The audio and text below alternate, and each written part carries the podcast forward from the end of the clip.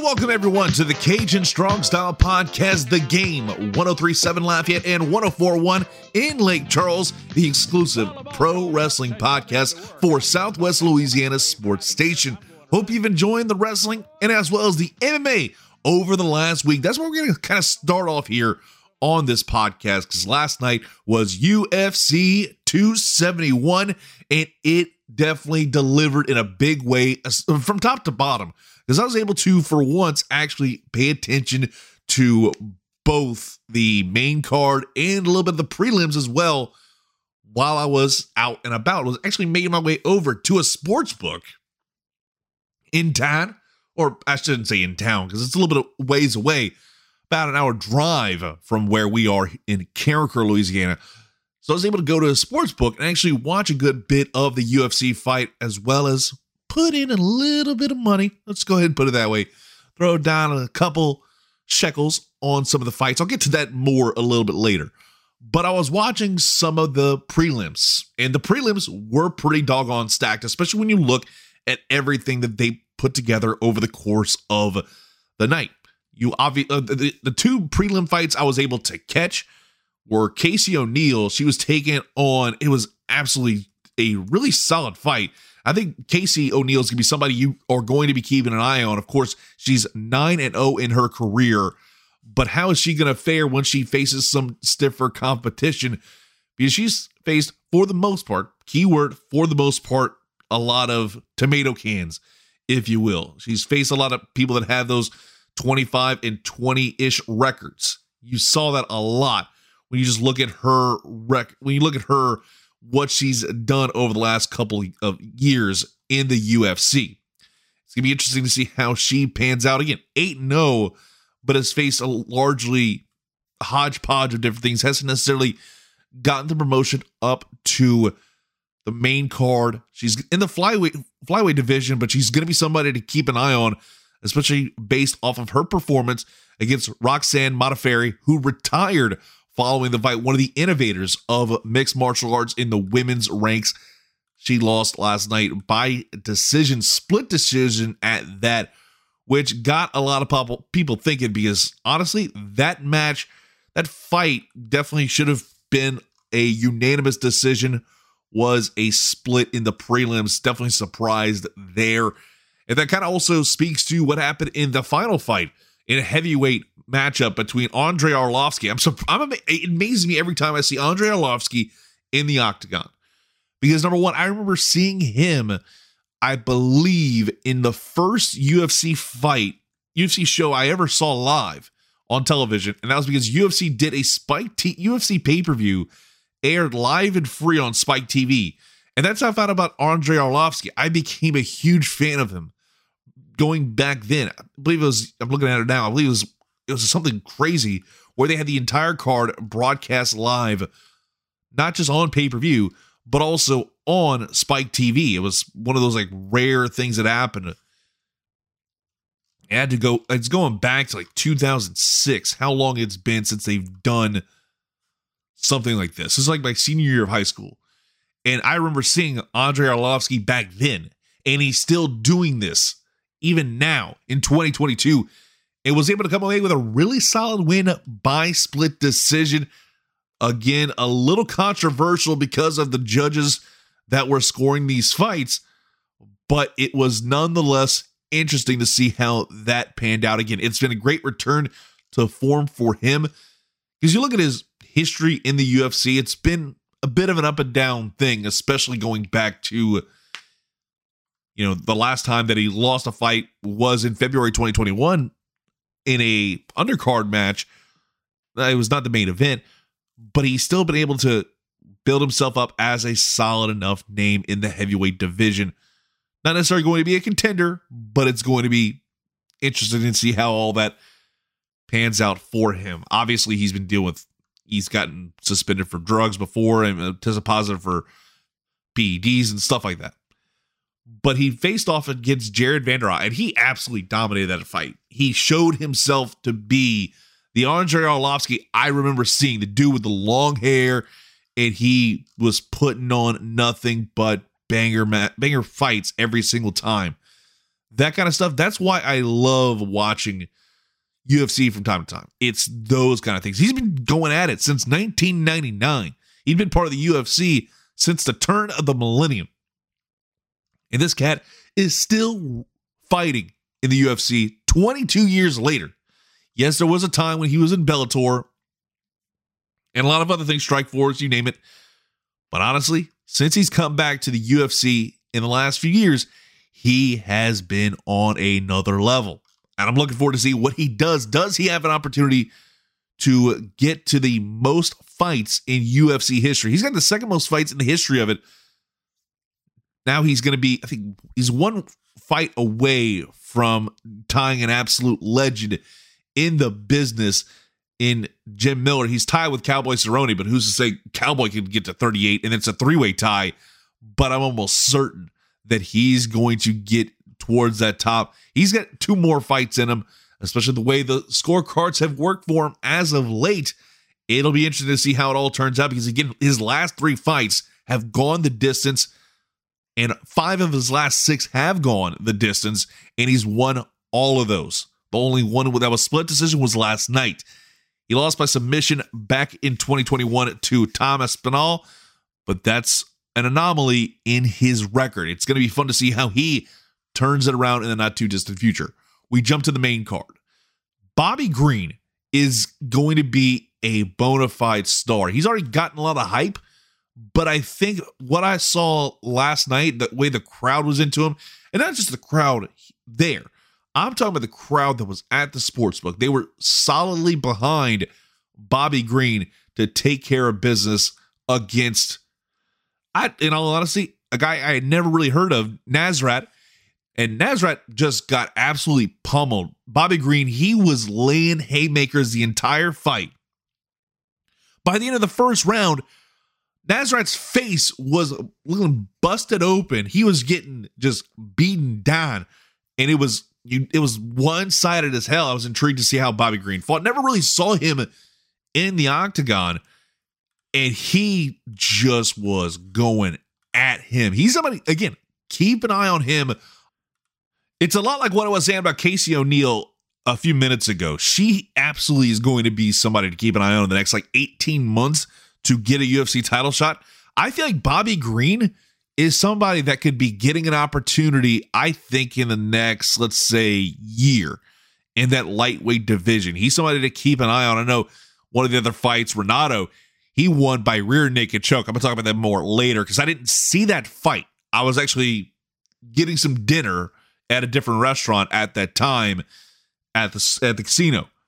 So I didn't get to see this fight. Didn't really have a whole lot of observations here about it, but overall I was a little disappointed. I'll get to that more a little bit later. Then we get to Derek Brunson, Jared Cannonier, Derek Brunson. This was going to be a brawl if there ever was one. And it's a golden opportunity for either of these two guys. Because I think Derek Brunson, obviously, he's got the name establishment. A win here would probably get him into an eliminator matchup or maybe a title shot next up against Israel Adesanya or whoever's going to win out of that fight. We'll talk about that later. Obviously, Adesanya did win the main event, but we'll talk about that match, that fight a little bit later, which I think was obviously going to be one of the best fights of the night. But these two were going at it the entire time. He was just going. I can't hear. I felt like he had the edge because he's a little bit younger. And in fact, Derek Brunson is more on the tail end of his career in the UFC. A lot like what I was thinking about Andrei Arlovski, but I think Arlovski has at least some time to build up.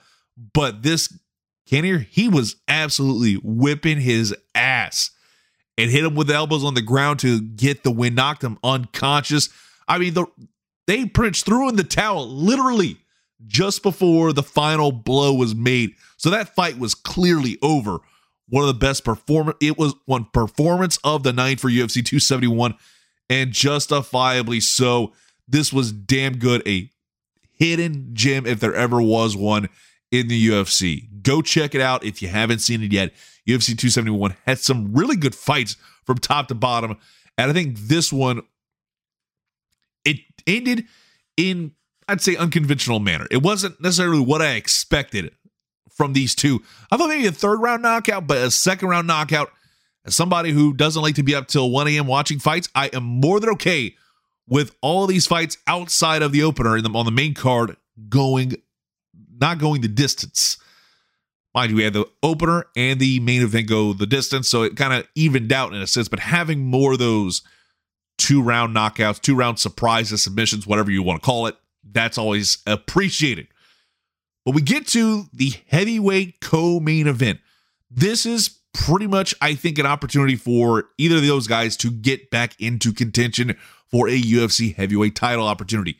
Tai Tuivasa, one of the fastest rising stars in the heavyweight division and one of the most entertaining guys. Like he is not a UFC fighter by any means. He is an entertainer. If you put him in the WWE, I think he'd have a really good gig there. He just is a different cat. 28 years old, and he's been moving up those rankings pretty consistently. He's been on a heater. Yes, he's beaten some guys that are ve- that were very much before this fight kind of tomato cans in some senses. Stefan Struve, Harry Hunsucker. He beat Greg Hardy, which again should automatically give him, you know, all the love. That was, he, he's on his third straight performance of the night bonus with this fight. But he beat Derrick Lewis and he was a strong, I mean strong underdog, like moments before that fight went live. How do I know? I put some money down on that. And again, I'll explain how the night went overall and why I was pissed off about one result in particular, at least when it comes to a sports betting perspective. But this was a really good fight. Derek Lewis got KO'd with a standing elbow. Bam Bam knocks out the hometown hero in Houston. Feels like the second straight time they've been in Houston and he's fought where he has lost in a big way. So it's a little bit disappointing for Derek Brunt for excuse me, not Derek Brunson, Derrick Lewis. He moves further down the card. He's going to move forth way down the rankings.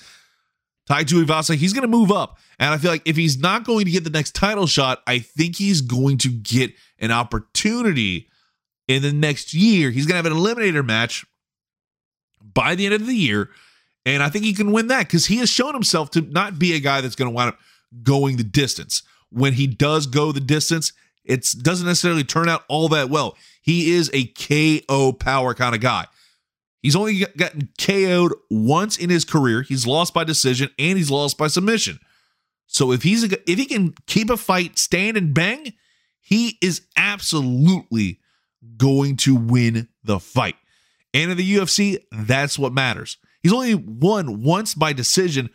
That was to, you guessed it, Andrei Arlovski, but beating Derrick, the Black Beast Lewis was absolutely massive. Now you wonder what's going to happen to Derrick Lewis. He had a title shot for the interim UFC heavyweight title back in August of 21 in Houston against Ciryl Gane.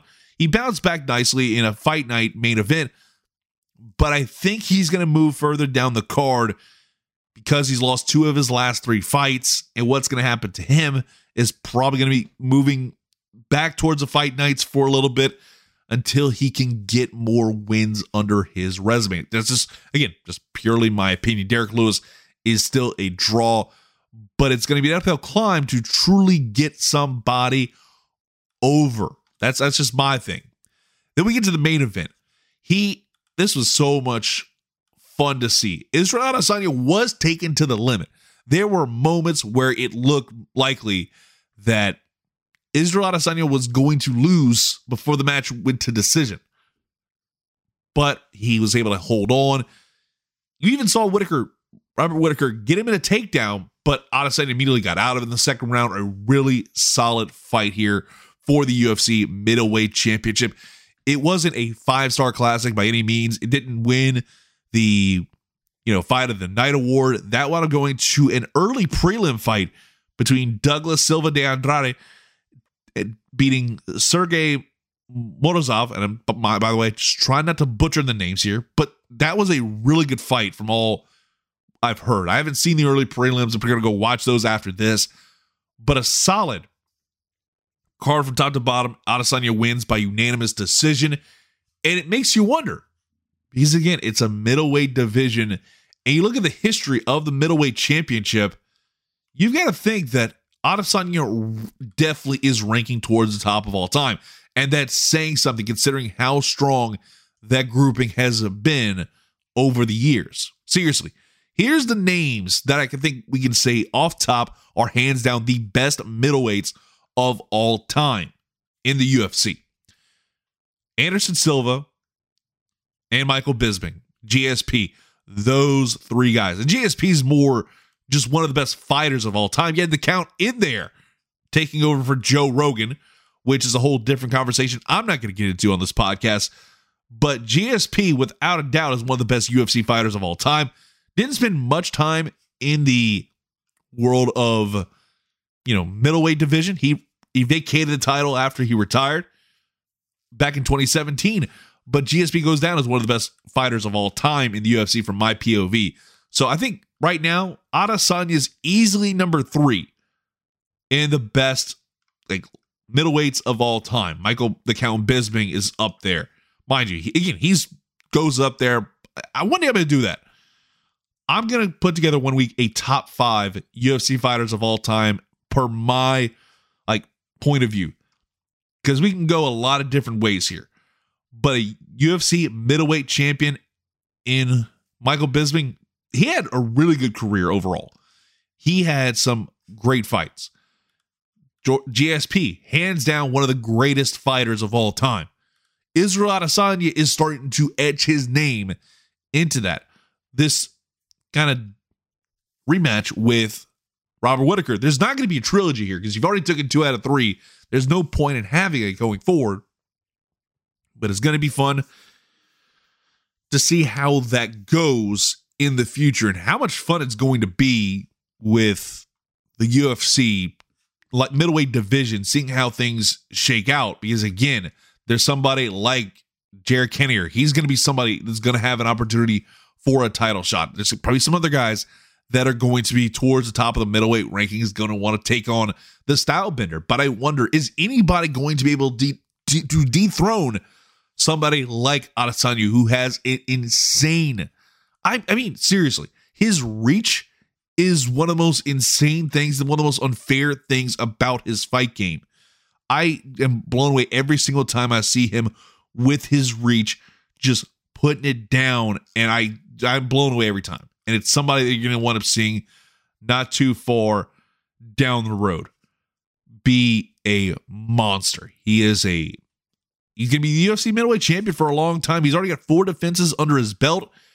Only one with more has is going to be without a doubt Anderson the Spider Silva in terms of the middleweight division, which has only been around for a little more than 20 years, but it's still one of the more entertaining divisions to watch because that's where you get to see some of the more pure technical fighters go at it, like a Silva, like a Weidman, even Luke Rockhold, the Count Bisping, GSP, all those guys. They absolutely can bang with the best of them. And Adesanya is one of those that's going to be next up on the list of big names. Now let's get to the betting perspective of things. So I decided to have a little fun over at a local casino. We put it up on Twitter. You can follow us on Twitter at Cajun Strong Pod and did a couple of bets. One of those was a $5 six leg parlay. I was so pissed. So I did an entire main card only. I did a little research. I knew how some of the fights were going to go from my point of view because I I heard some of those names. I picked a couple dogs, and that helped my odds move up to where I could have had a payout of $190.21 if this parlay cashed out, and I would have been happy as a bleeping clam. So Bobby Green, that was minus 150, easy money, cashed out by decision, perfect. Alexander Hernandez was plus 125 against Renato, and Renato won by submission the second round, so that killed my parlay. Everything else cashed out, though. Everything else would have worked. With the over four and a half rounds for Whitaker Adesanya, total rounds over four and a half, bing. Jared Cannonier, one, minus 160. Tai Tuivasa was the biggest dog at plus 160. And this was around, I'm trying to pull it up now on my phone. And I believe this was like I made this bet around like six o'clock on Saturday. So this is well before the main card even got started. So Tai Tuivasa was plus 160 at the time, which wouldn't have got you much if you put down a $5 bet, period. but it would have gotten you something. It would have been a little more than double your money. So, and Israel Adesanya had him winning straight up as well. I put the money line down on him as well in that six leg parlay and came up just a little bit short. I was like, okay, I guess that's just the way that's the way that the music goes here, if you will. It's just mind blowing. And just before I leave, I decided to put a money down on a big game bet, a little ten dollar on something. I'll, I'll probably talk about that more on my show involving sports under the dome with CD on the game 1037 Lafayette and 1041 Lake Charles. But it all came down to another bet that I threw down on the Tai Tuivasa fight mere moments before the fight went live. So just before I left, I made a bet on Tai Tuivasa by knockout. This was plus 325 odds. Obviously, Derrick Lewis, hometown guy, he was very, very strong odds to win this.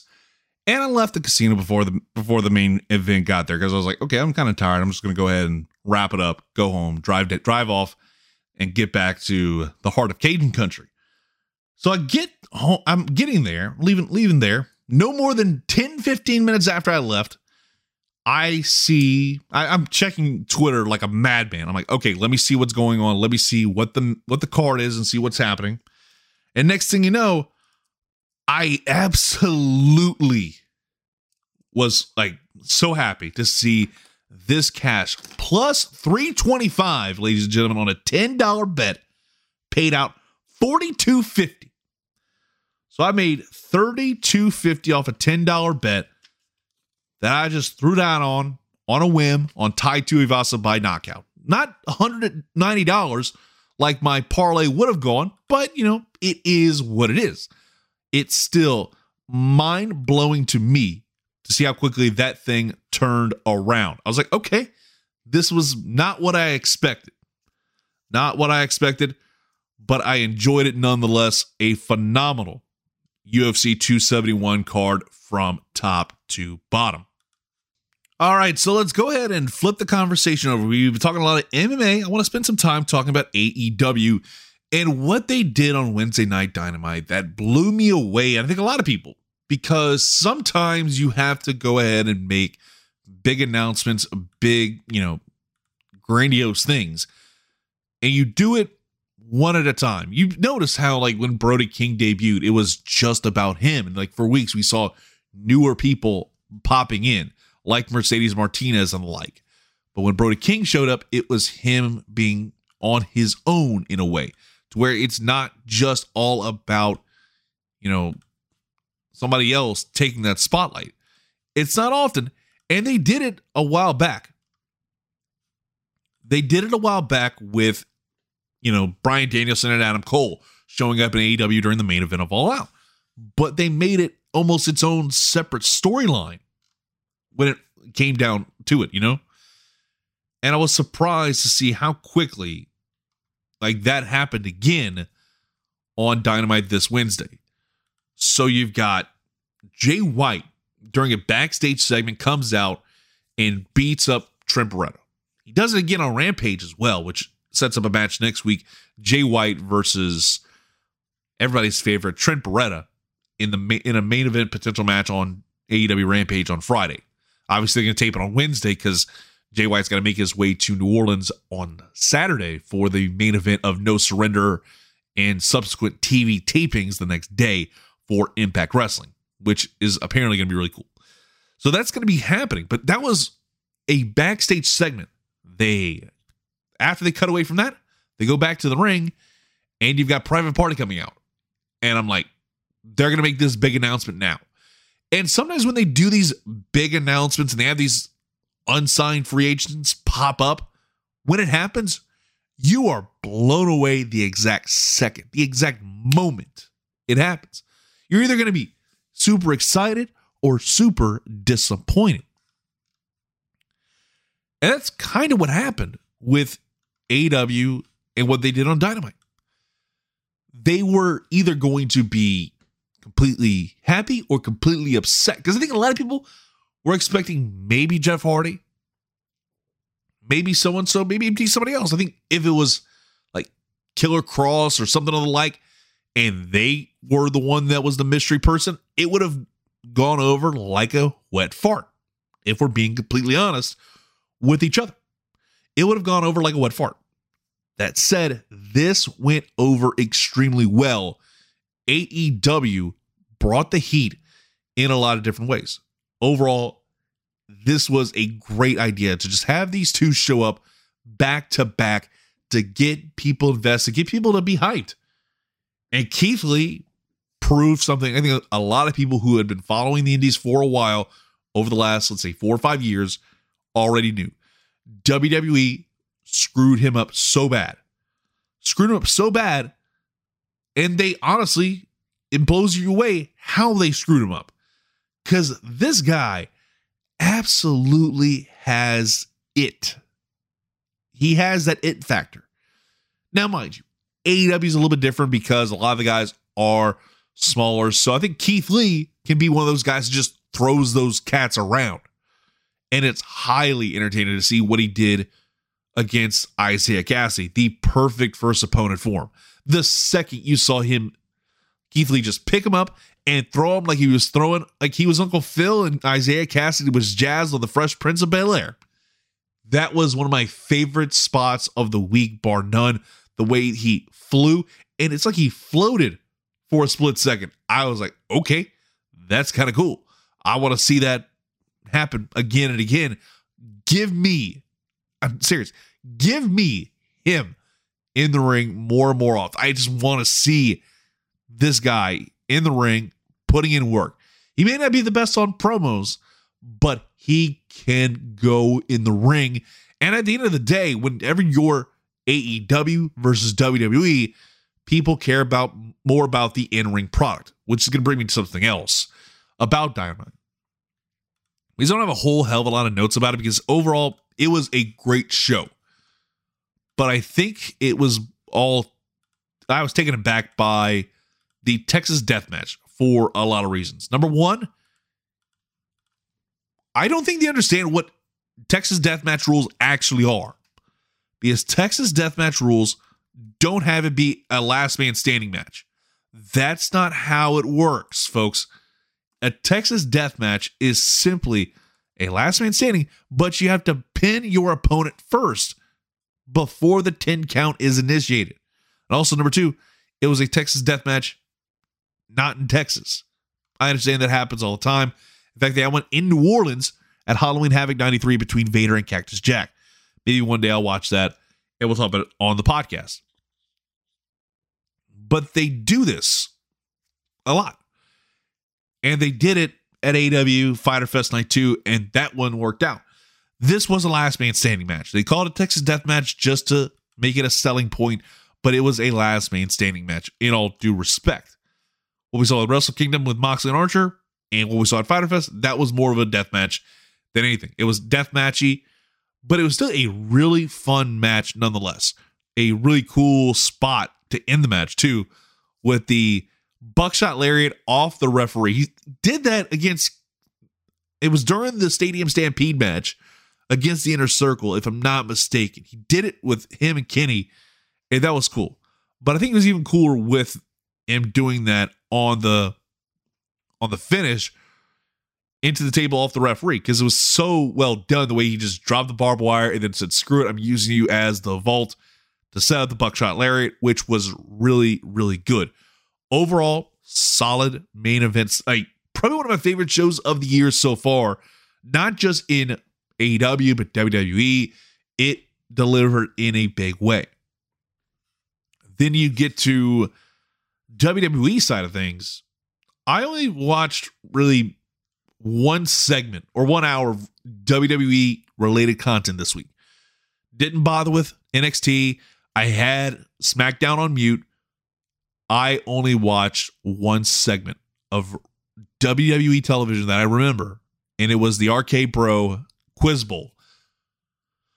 This should have not worked in any way, shape, or form. This is, was a dumb idea by a bad creative, to steal a word from Chris Jericho. This was one of my favorite segments of the year in, in WWE, no doubt about it. because they made it work. All the guys involved did their jobs and made it work. I'll never understand how they made that work. I'll never understand it because it was mind boggling to see how quickly that segment became a mess. It became a hot mess from the word go. But damn if I didn't love it. you had some great jokes with Riddle just basically being the stoner, Randy Orton, baking. Just such a fun segment. And again, WWE can be just a pain to watch, depressing as hell sometimes. But when they hit on something like this, it's all worth it. And they know how to do stupid crap. And the fact they have some two guys that are just highly entertaining, just being themselves in Riddle and Orton. And then you have Gable, who is really coming to his own as just being this over the top goober. It, it works. A lot of this stuff works, to be honest. And that's what you need if you're WWE. It may not be the most revolutionary thing, it may not be the most edgy content, but is fun. And that's what wrestling is supposed to be. It's not supposed to be taken seriously. It's supposed to be fun. And I don't get why it's never as much fun these days. Again, that's purely my point of view. All right, that'll about do it for the Cajun Strong Style podcast the game 1037 Lafayette and 1041 Lake Charles, the exclusive pro wrestling podcast of Southwest Louisiana Sports Station. Hopefully, you enjoyed it. And we'll be back with you next week with another episode. And will we talk Elimination Chamber? Maybe, maybe not. Just tune in and find out.